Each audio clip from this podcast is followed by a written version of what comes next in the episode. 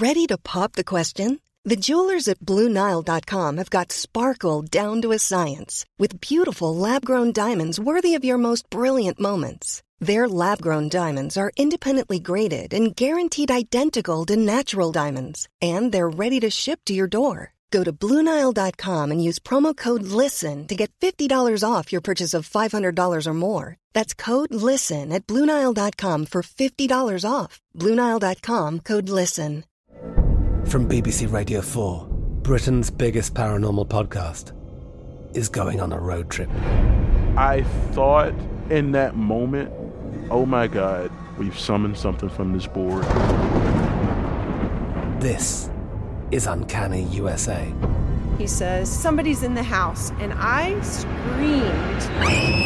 screamed. Listen to Uncanny U S A wherever you get your B B C podcasts, if you dare.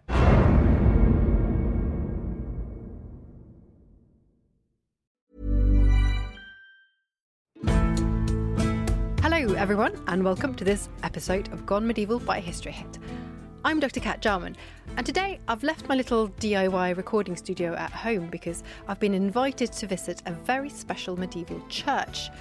It's in a place you've probably never heard of, a small village called Steeple Ashton in Wiltshire, but it's a church that's been described as one of the finest perpendicular churches in the country. I'll get back to what a perpendicular church is in a moment. But it really is quite extraordinary. And it's also home to some of my favourite things, a group of medieval hunky punks. And if you don't know what they are, you will find out very soon. I'm here because I've been invited by expert stonemason Andrew Ziminski, not just to learn about the church, but also to find out what a medieval stonemason actually did. Because Andrew is the author of the book The Stonemason: A History of Building Britain, drawing on his own career of over thirty years working on some of the country's most incredible historic buildings, from Neolithic monoliths and Roman baths to medieval cathedrals and mills of the Industrial Revolution. So he's one of the very few people to really know the ins and outs of buildings like this. So I'm here now today because Andrew is actually working on this church and has invited me to see some of the really quite unique aspects of its history.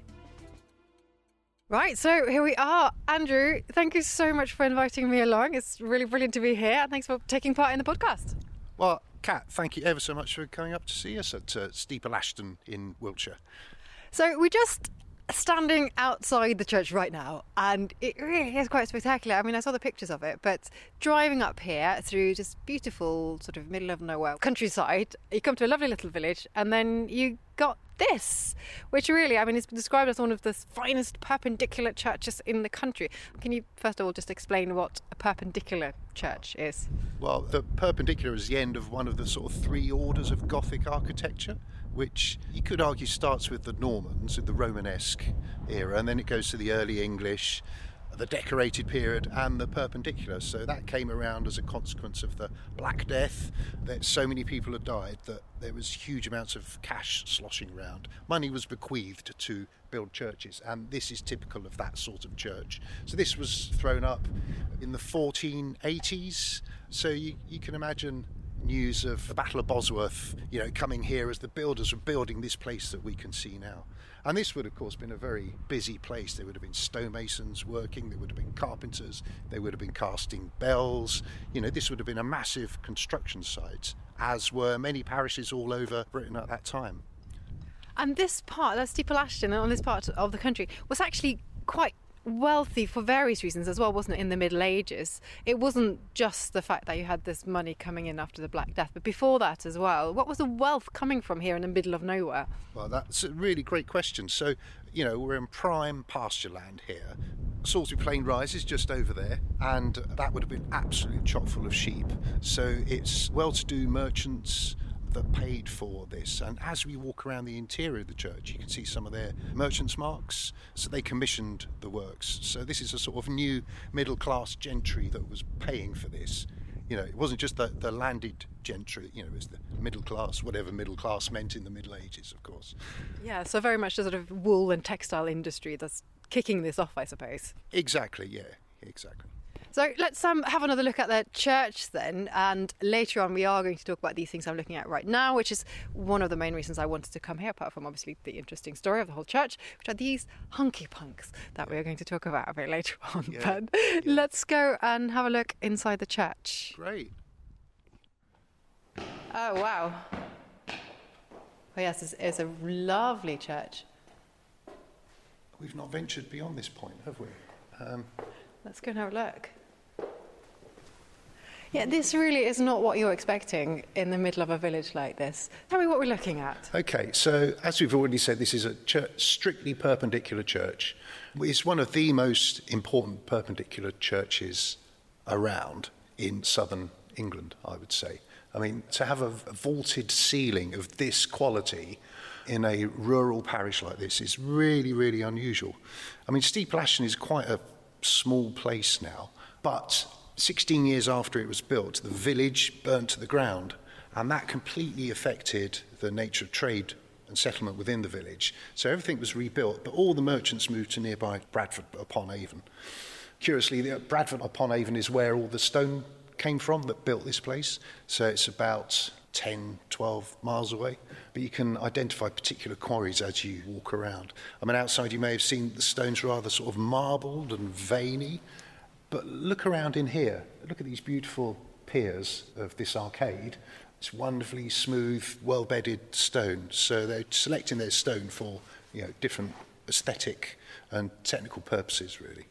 And so how much of what we're looking at now is original? So I noticed this has got a, a what is it, oak ceiling here? Yeah. It's not a stone yeah. vaulted ceiling here. Completely unusual. So this is a, a Leon vault, and it's unusual because the church that we're looking at is all stone apart from the springing point of the arch. You just see where these columns rise up, and between the clerestory windows the stonework splays out, and then it transitions into oak.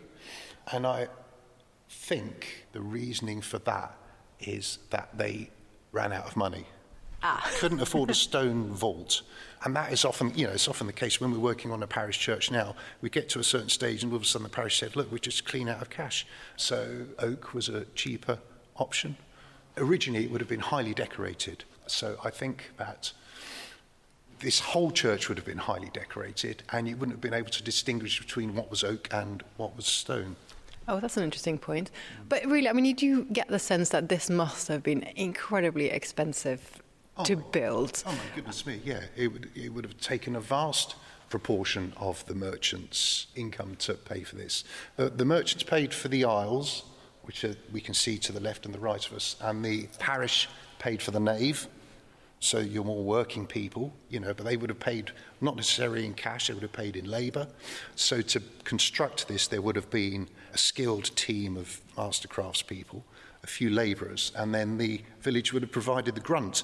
Simple as that. So, you know, getting stone up is no easy task, but if everyone in the village is coming together, job done, isn't it? So with the chancel, that would have been paid for by the historic landed gentry. So the development of this church is that there was probably a Saxon church here. There's no evidence of it, and the first recorded mentioning of the church here is in the twelve thirties, but there's nothing here of that church left, apart from when we go up the stair tower we'll see bits of old stone that have been reincorporated in, which always I find quite exciting. So the only early part of the church that would have been left is the chancel, which would have been thirteenth century. This is a Victorian replacement of what was there before, and the tower would have been constructed before the nave and the aisles that we can see now. So there would have been a period where there'd been this whopping great tower standing on its own. All this would have been a construction site, and the chancel would have been used for services. There'd probably been a temporary structure, temporary roof, a thatch roof over here to keep services going for the locals. So that, I suppose, explains really well, you know, how they're getting this wealth. And I love this idea that it's a sort of almost a community effort with all the different levels, well, not all, but many different levels of society actually contributing to it. But, I mean, this is a, an unfair question, but why? That's the other question. Why are you spending all that money here? Is it to sort of show off the wealth? Yeah, exactly. Is that what it's, it is? It's to outdo the next parish, you know, so these new merchant millionaires could say to their neighbours, oh, look, we've, you know, as oligarchs do today, you know, yeah. uh, when they're investing in museums or what have you.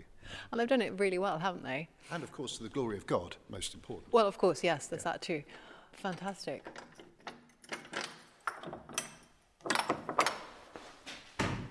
Perfect, that was the key in the door. Okay, well, show me a bit more of this church then. What else is here? Okay, well, it's absolutely chock full of items of interest, but I'm going to take you to my favourite part, which not many people know about. And it's a place that many parishes would have had up until the time of the Reformation. Oh my goodness, so we've just come to this tiny little door in the side, the big iron key, and it says Samuel Hay Library. Yeah. So there's a little staircase going up. It smells nice, doesn't it? It does. It smells old. Yeah, old, musty manuscripts, oak. Wow. Stone. So this, this is incredible. So this winding staircase, stone staircase. Another door. Another door. Oh my word! Look at this. Yeah. There's no lighting in here. We've got an air conditioning unit in just to preserve the books. So Samuel Hay, whose image you can see on the back there, was a vicar here in the nineteenth century, and he was a great collector of books. And uh, there was a collection of books from the late sixteenth century that he was given, and he kept them at the rectory. But when he retired, he presented a sum of money to the parish to pay for this charming library that we've got here. It's lovely. I just describe it's just the tiniest little room with a sort of timber beam ceiling, and there's a cabinet along one wall, yeah, just filled with old books. Yeah. And what are they? Well, there's, like I say, there's no lighting here, so I'm putting my torch phone on. Let's take a random. The smaller ones are the best. What's this? So this is a like a paperback size book. Does that say Thurza Smith? I know, somebody as well. Yeah. Astronomy is the science of looking up. Incredible. Oh, I like that. You yeah. love that. It's true. Yeah. And the book is Natural Philosophy, in which the elements of that science are familiarly, familiarly, can you say that? Ex- explained. eighteen twenty-nine. So this is one of the more recent books they've got. I mean, when I come up here, I just pick up a, a random book and have a little thumb through just to, you know, there was... Uh, inscriptions from the original owners. There was a book I was looking at the other day, and it says Mary Wells, her mark, her book, and it's just a cross in that nice old copperplate writing that the vicar has written for her. It's fantastic. So, I mean, so this really shows that the link between the church and also about knowledge and books and, and reading. Yes. And, you know, these aren't just religious places, but there's actually people here who are very much seeking knowledge as well. Yes. Of the natural world, which yes. I think that book especially demonstrates. Yeah, well, it just indicates what a hub of the community the church was. It's not just for prayer and thoughts. You know, these are marketplaces. These are where contracts were exchanged. These are where, you know, books were borrowed and um, read, and, you know, they're places of learning. This was a schoolroom. You get married here, you get dispatched here. You know, it's like it's absolutely everything of the community. And the community here in St Mary's are, you know, very much like that. They've been very supportive to us in our works, and they even bring us cakes. So perfect. What else yeah, do you need? Yeah. Tiny li- library up a, a staircase and uh, cakes. This space is also known as a parvase, which is where uh, parish meetings were conducted. So to have a surviving library is, is rather unusual. But this is where all the parish affairs were conducted. But I rather like the idea, you know, that window's been there since the fourteen eighties. You know, the archway beneath us into the body of the church is a Tudor arch. So, you know, like I say, news of the Battle of Bosworth could, you know, you could have been sat here and seen that news brought to us through those windows. It's really absolutely amazing. It's just proper, proper history, proper part of history, isn't it? Yeah, yeah. Fantastic. Brilliant. I never tire of these places. No, no, absolutely. And you get some special privilege. We're going to talk about your work in a moment, because you're very fortunate to get access to some places that people would never normally see. Yeah, exactly. I mean, I don't earn any money, really. You know, I just end up doing it for love. We, we do bridges, we do medieval bridges and churches. And uh, we always earn a little bit more money on bridges, and that helps us to pay for the churches. So I'm I'm writing a second book, and I've written a large proportion of it right here. Oh, in this room? Yeah, yeah. Rosemary, the churchwarden who we met earlier, she, she said, yeah, that's fine. Just use it when you want. So, yeah, I've been churning out the words. Fantastic. I can't yeah. think of a better place to Couldn't write a poem. Be more atmospheric, could it? We should start yeah. writing retreats up here. Oh, I'll let you, I'll let you go first. Okay. All right, so back down the winding staircase.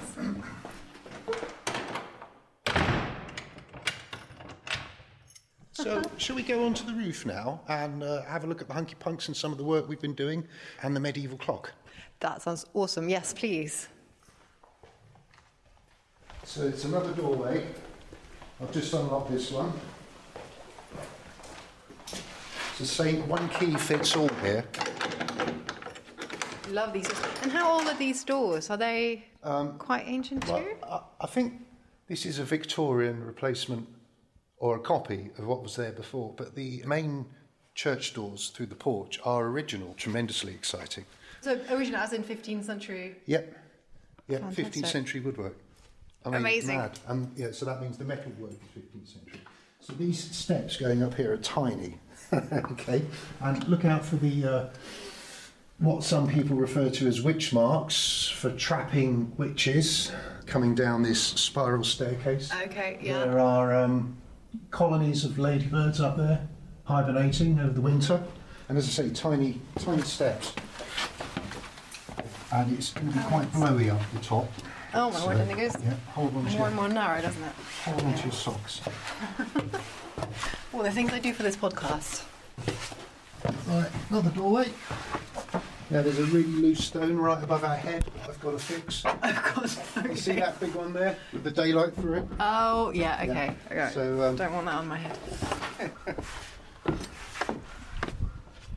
Oh wow. So we're up on the roof of the baptistry, but we'll go onto the uh, south aisle roof.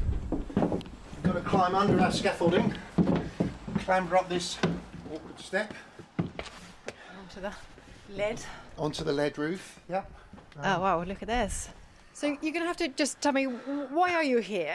What are you actually doing here? Well, the Hunky Punks, so we're standing on the aisle roof, and this is as Gothic as you get. So we've got flying buttresses here. We've got big clerestory windows to allow the maximum amount of light in, the divine light. But you'll notice here, you see the flying buttress at the other end, but there are three missing. Yeah, it looked like they've just been sort of chopped off. Yeah, exactly. So there are two schools of thought. Either they weren't finished or they were taken down. I don't know which one is correct, but I know that the original roof structure of the nave would have been stone slates, which would have been really heavy, and that's been replaced with lead, which, even though lead is heavy, is actually a lot lighter than stone slates. So I think once they relieve the stresses and outward pressure on the walls by replacing it with lead, these flying buttresses would have actually started to push the wall in, so I think they actually took them down to stop the wall between... I mean, this wall is all glass, really, isn't it? It really is. I mean, these are lovely big windows. Mm. And at the top of each window, you'll see um, the Hunky Punks that you're keen on. Yes, I love this. Now, you are going to have to explain to our listeners exactly what Hunky Punks are. OK, so Hunky Punk is Somerset dialect for a grotesque or a gargoyle. So a gargoyle is a method of removing water through holes in the edge of the lead like that. It comes from the French for throat, to gargle. So the gargoyles move water efficiently down to the ground. But uh, grotesques and Hunky Punks are there for a non-practical reason. They are apotropaic and they are turn away evil. So this, oh, okay. is, you know, we all know about this, you know, these days.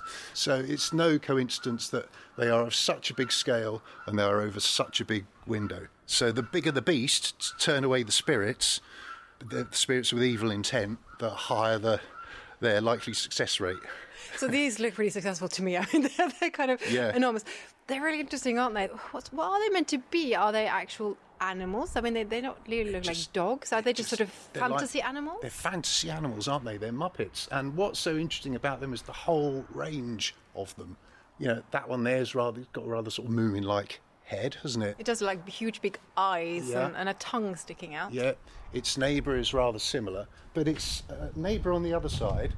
I know all these very well because we've been working on them over the summer because they're in the wrong bedding plane. So the bedding plane is where the sediment within the stone has been led down horizontally.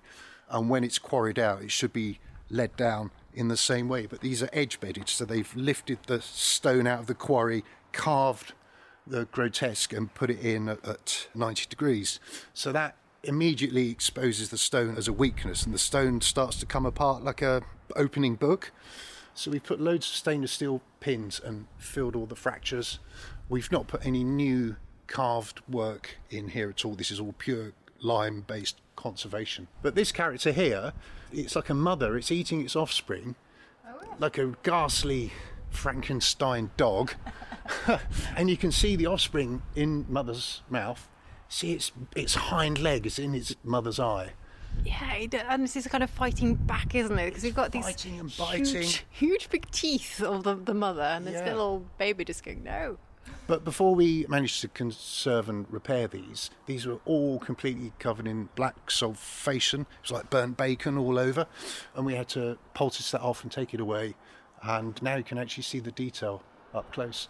I mean, the characters who made these were absolute geniuses, I think. I mean, it's so creative. I don't think they were making like a clay maquette. They were just cracking on and carving, and probably carving in situ. I see, so they're literally made up there on yeah. some sort of slightly more rickety scaffolding than, than yeah, yours, yeah. probably.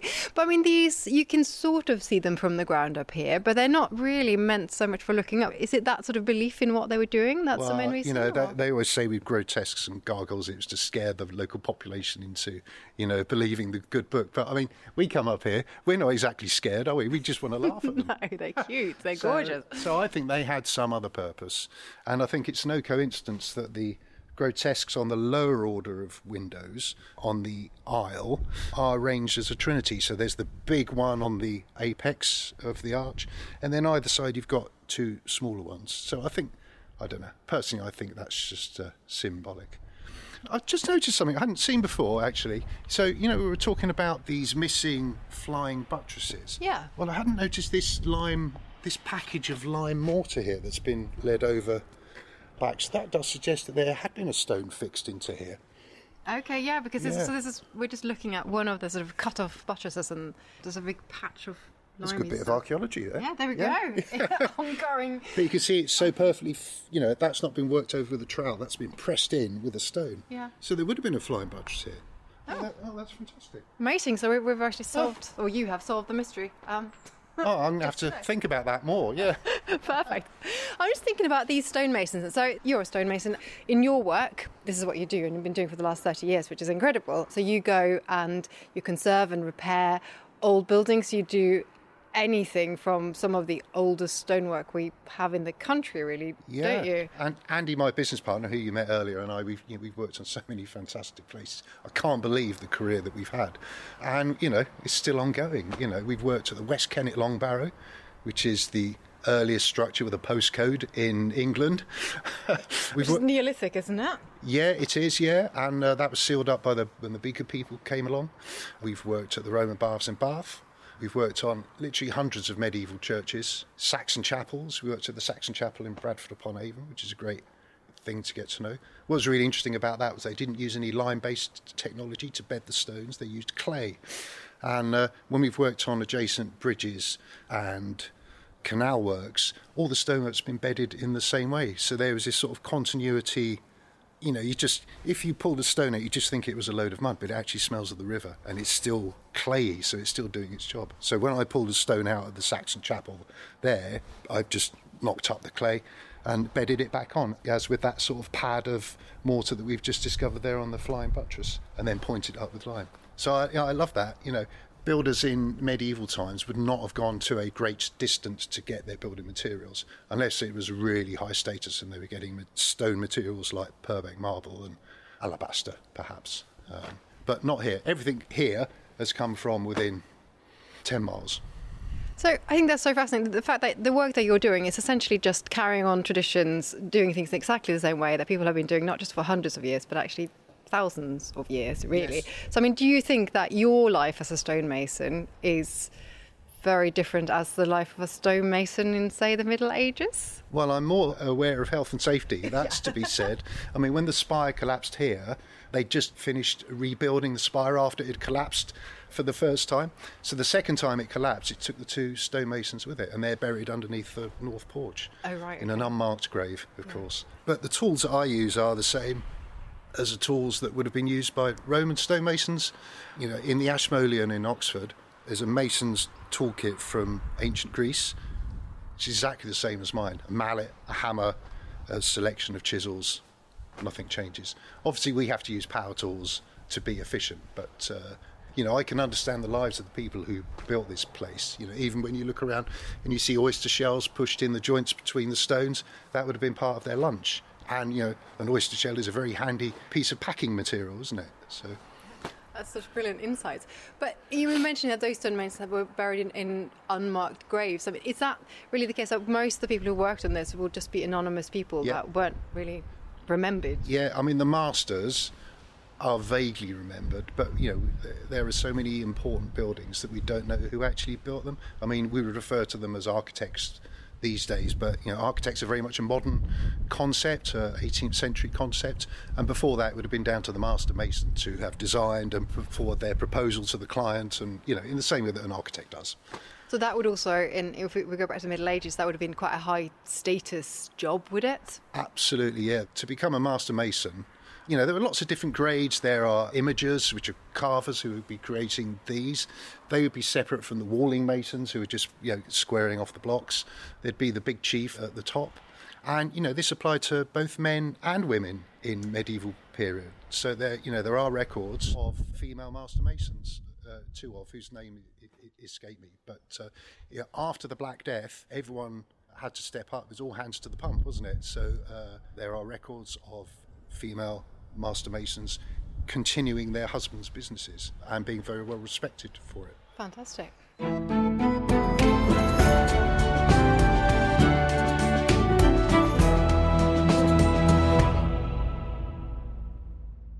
Hello, if you're enjoying this podcast, then I know you're going to be fascinated by the new episodes of the History Hit Warfare podcast, from Napoleonic battles and Cold War confrontations to the Normandy landings and nine eleven. We reveal new perspectives on how war has shaped and changed our modern world. I'm your host, James Rogers, and each week, twice a week, I team up with fellow historians, military veterans, journalists, and experts from around the world to bring you inspiring leaders. If the crossroads had fallen, then what Napoleon would have achieved is he would have severed the communications between the Allied force and the Prussian force, and there wouldn't have been a Waterloo. It would have been as simple as that. Revolutionary technologies. At the time the weapons were tested, there was this, you know, perception of great risk and great fear during the arms race that meant that these countries disregarded these communities' health and well-being to pursue nuclear weapons instead. And war-defining strategies. It's as though the world is incapable of finding a moderate light presence. It always wants to either swamp the place in trillion-dollar wars, or it wants to have nothing at all to do with it. And in relation to a country like Afghanistan, both approaches are catastrophic. Join us on the History Hit Warfare podcast, where we're on the front line of military history.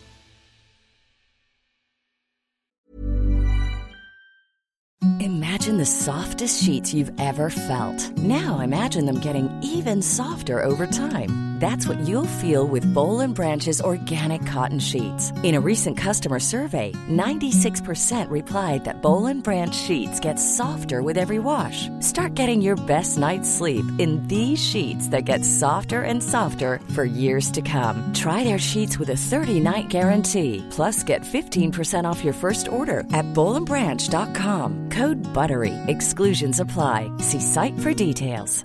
Hey, I'm Ryan Reynolds. Recently, I asked Mint Mobile's legal team if big wireless companies are allowed to raise prices due to inflation. They said yes. And then when I asked if raising prices technically violates those onerous two-year contracts, they said, what the f*** are you talking about, you insane Hollywood ass f- So to recap, we're cutting the price of Mint Unlimited from thirty dollars a month to just fifteen dollars a month. Give it a try at mintmobile.com slash switch. forty-five dollars up front for three months plus taxes and fees. Promo rate for new customers for limited time. Unlimited more than forty gigabytes per month. Slows full terms at mint mobile dot com. Are you ready for truly hydrated skin? Meet Hyaluronic Body Serum, a breakthrough in body care from Osea. It's clinically proven to instantly increase hydration by one hundred sixty-one percent. Their lightweight, fast-absorbing serum delivers twenty-four hours of nonstop hydration for silky, smooth skin without the sticky afterfeel. Osea's latest innovation combines the magic of their best-selling Hyaluronic C Serum with a new formula that's good for the whole body and five types of hyaluronic acid to target every layer of the skin.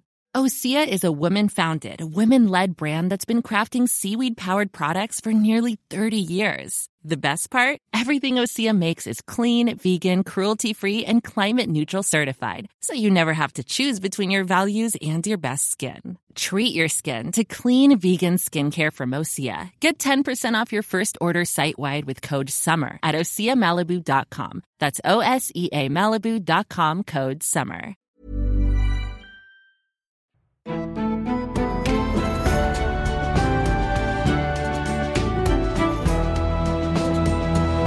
Okay, so just looking down now and just looking out over the churchyard and the cemetery here, and you pointed out, as well, before we started recording when we came in, you pointed out to me that this really is quite a lot higher ground. There's not that many gravestones at the moment, but it's really high ground. And why is that? Well, so this was the mother parish, the mother church of a very large parish. There's a bridge in some fields a mile or so yonder, which is part of a coffin path where the parishioners of West Ashton village would bring their dead to this churchyard.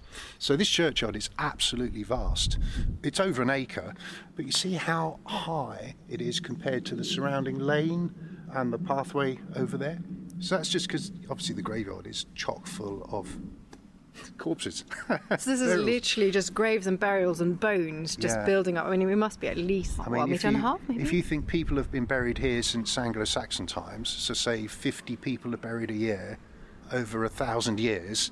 Oh, I can't do the maths off the top of my head, but that's a fifty thousand people. There are fifty thousand bodies in here, which is likely. That's... You know. That's probably a really conservative estimate after the Black Death and the various other plagues that would strike communities like that and uh, snuff them out. Yeah, and of course you, you mentioned that earlier, didn't you, that the Black Death especially had a big impact on the church and the development of it. Oh yeah, absolutely. If the Black Death wouldn't have happened, the decorated Gothic period, which was the precursor to the Perpendicular, the decorated is all about exuberance, the individual personality of the mason. I mean, these teams of masons that were carving stone in the decorated period were like a school of dolphins. They were so free-thinking and free, that, you know, they could carve in a, in a freehand style.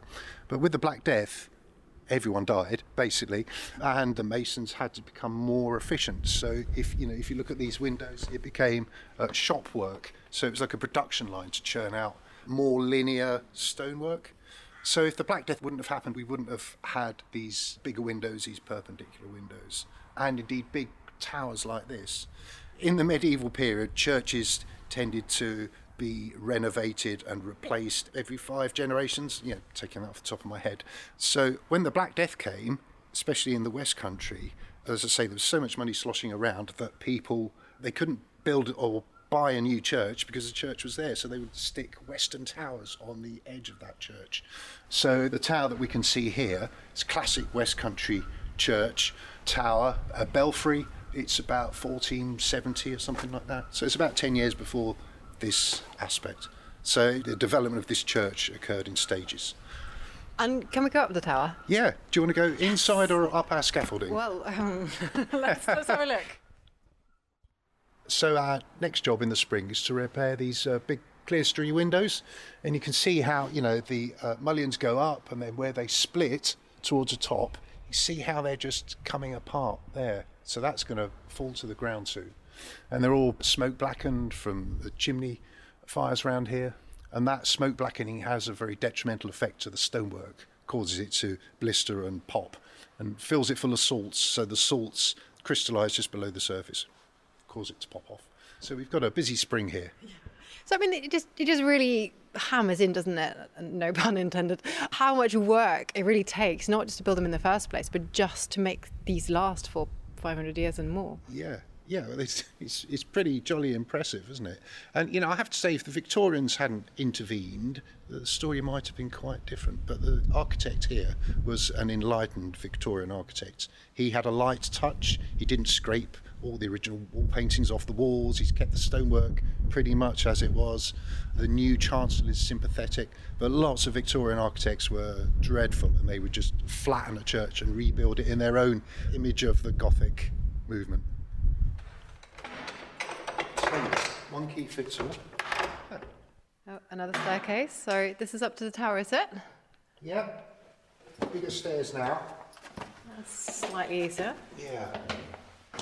This is how you pick it. Yeah. Oh my gosh, I'm quite impressed. Good for leg day, this.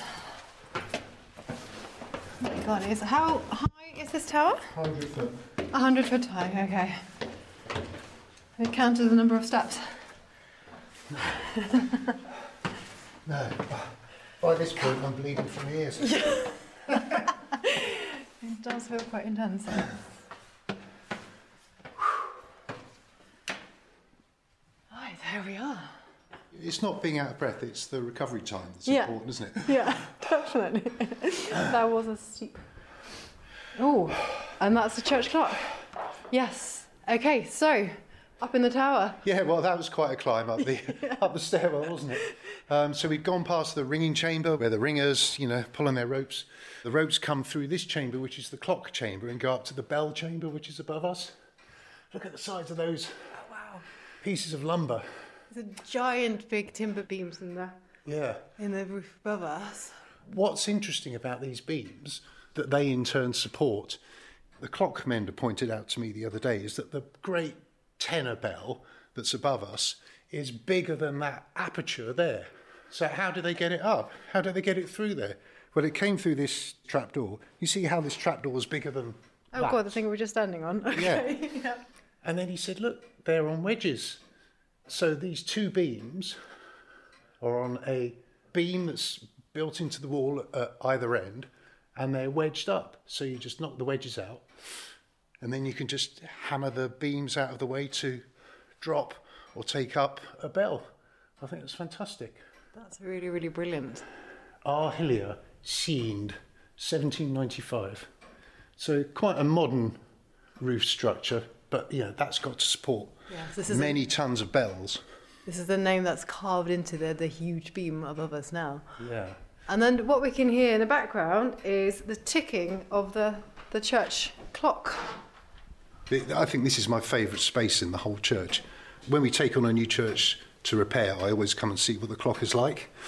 And um, there's a mention of a clock at Steeple Ashton in the church tower in the fifteen forties. Oh, that's so, quite early for yeah, you know, yeah. church clock. So I think that this frame, so there's a big square frame, big rectangular frame, sorry. It's all blacksmith made. You see the lovely curls on there. Even the bolts that are bolting it all together and the mortise and tenon joint here. This is all blacksmith made. So I think this is the medieval frame, and the inside part of the clock is a bit later, maybe mid-seventeenth century.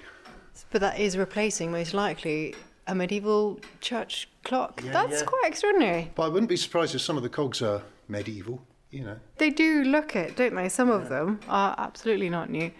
And so how unusual would that be in the Middle Ages, in a rural location like this, to have a church clock? Yeah, well, today, one of the jobs that we're doing is regilding the clock externally, the clock face. We've redecorated it and conserved all the numbers. And there's a shaft that runs from here that drives the hands that tell the time. But originally this would have been a bell-only clock. So it would have just chimed the hours, chimed the quarter hours, so that the workers in the field knew when to come to church or when to go home, or, you know, just one extraordinary scientific instrument to have. Probably made by the, one of the foremost blacksmiths in the region.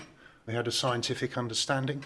Yeah, and that, that I think that point that we were making earlier on when we were looking through that library, that this wasn't just a religious institution, but it was also a sort of gathering point for, for lots of people with scientific uh, interest and knowledge, and, yeah. and sort of sharing that knowledge, presumably, as well. Yes, exactly so.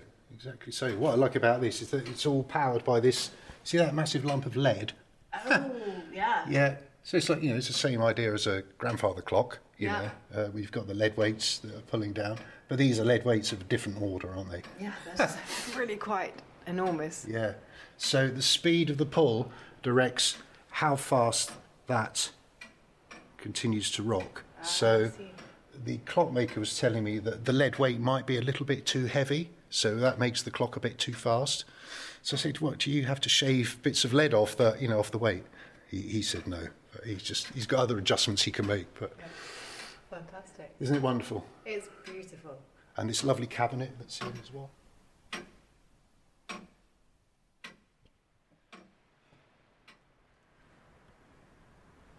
Ooh, right, okay, so squeezing into a tiny space. So right right at the top of the church tower. Yeah. These are the bells. These are the bells. Look at this beautiful timber bell frame.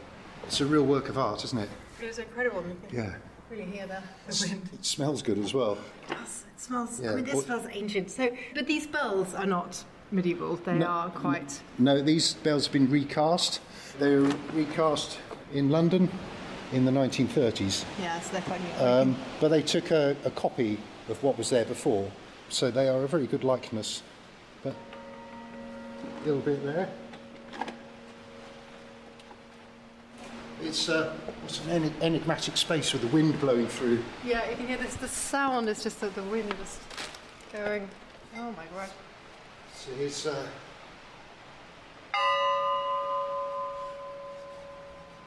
that resonance. Isn't it wonderful? Absolutely lovely. Yeah, so we're right at the top of the of the tower, and you can see the openings. So they're flat pieces of stone placed into the window, and they are to let the sound out, um, but also to keep the elements out as well. And that's Somerset tracery. So we're in Wiltshire, so we're right on the edge of Somerset church tower design. And the church towers of Somerset are the best in the country, in my opinion, but then I am I am biased. But if you look just to the right of the windows, you see these arches built into the corner. Oh, yes. Yeah, so this is a design called a squinch, and that suggests that this was once supporting a spire, which it was, because it's Steeple Ashton, you know. So the spire has come down on two occasions, both lightning strikes.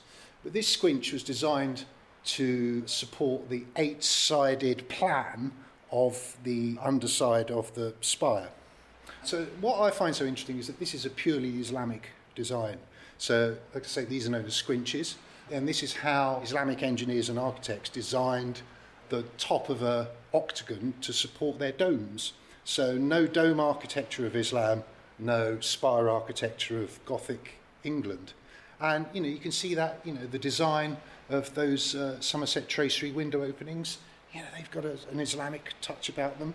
They really do, don't they? That's yeah. absolutely the sort of feeling you get from being in space. That's incredible. Yeah, yeah, and, I, you know, everywhere I see, I can see the hand of the hand of Islam at work, and that yeah. makes me very, you know, everything's come from somewhere, hasn't it? Even in rural... This is as English as you get here. So, okay, so this is outside on top of the tower. We've climbed right to the top. We're looking out on the wind, and you can really see how rural this is. Yeah, isn't it extraordinary? And you can see, look how massive Salisbury Plain is. You know, it's just a, a big ridge and plateau that just stretches away, and that would have just been full of sheep. So this church tower we're standing on now was paid for from the wool that came from the backs of those sheep. And yeah, it's nice, the flagpole twitching around in the wind up there. Yeah, absolutely. Yeah. But you can really get a sense of, of that, the, all the cash, all the wealth in the rural medieval economy. And this is just, I mean, there's no better place, I, I think, to just demonstrate how that worked. Yeah, exactly, exactly. I mean, you can see the um, West Ashton is that village over there. So you can see how big this parish was. You know, we're going just beyond that. And you see those two hedges that zigzag across. Oh, yeah. That's the coffin path that stretches all the way to West Ashton. Right, so that's where they would come with all the, the burials yeah. to come yeah. up to the church. So uh, when the parish was reduced in size, there was obviously going to be resistance because the incumbent was deriving a fair income from all the outlying villages, bringing their dead for burial and charging an appropriate fee for that. So, ah, okay. Yeah, so there's, so there's lots of, you know, this place isn't just making money on the backs of agriculture and commerce, it's making money on the backs of their parishioners as well. Literally on their backs when yes. they're carried in. What I like uh, especially This is very personal to me. See the airfield there? Yeah. That's Kie- Kievel Airfield, and that was a Polish resettlement camp just after the war. Um, my, that's where my father came. Oh, is that right? Yeah. This is your personal family connection yeah, to the yeah. place. So, like, to get this job, we've worked at Kievel Church, which is just on the other side as well. So, uh, yeah. That's fantastic. So, you, your father a stonemason as well? Well, he he was a stonemason for a time, yeah, because he was working as a miner. Too many of his friends were being killed after after the war. Oh right, I see. Uh, so he was okay. working with Irish, Highland Scots, fellow Poles, Czechs, yeah, Russians, but they were blasting tunnels and people were dying around him. He didn't like that, so he started life as a granite mason. And we used to go on holiday to Scotland, where he was working on these hydroelectric schemes. Yeah. And he'd say, "Look at that, son! I built that. It'll last a million years." And you know what? Because it's granite, it probably lasts ten million years. Yes, you know, it's going nowhere. True. So I like the permanency of that. Yeah, that's a lovely thought. That's but lovely. Working granite compared to this bath stone is a different. Yeah, different, I can imagine this is uh, quite a. Different, yeah, my, my life's easy compared to this. Yeah, I can imagine. Andrew, this has been absolutely amazing, and I, I have to say I do envy you being able to spend all your time in, in, in places like this. But, you know, you've been writing about it, so your one book is out already, and it's out in paperback, I think, as well? Yeah, yeah, it came out in paperback. It came out uh, the week before lockdown, so, you know, have sympathy for me and buy my book. Because it's really good. Yeah. It is really good. I, I have it myself and absolutely recommend it, because you take people through really the history of stone buildings in this country, and, and from that personal perspective as a stonemason. Yeah, well, I, hopefully I managed to tell a new way of telling the history of southern Britain.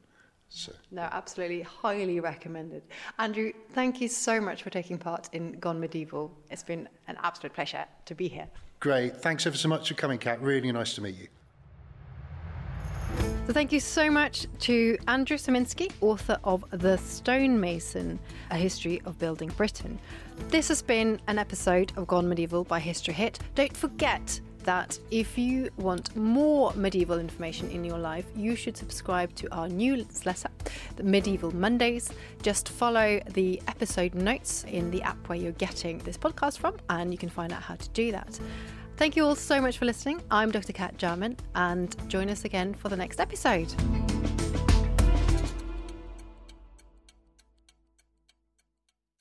Thank you for listening to this episode of Gone Medieval. Please follow this show wherever you get your podcasts. It really helps us out, and you'll be doing me a big favour. Don't forget you can also listen to all of these podcasts ad-free and watch hundreds of documentaries when you subscribe at historyhit.com forward slash subscribe.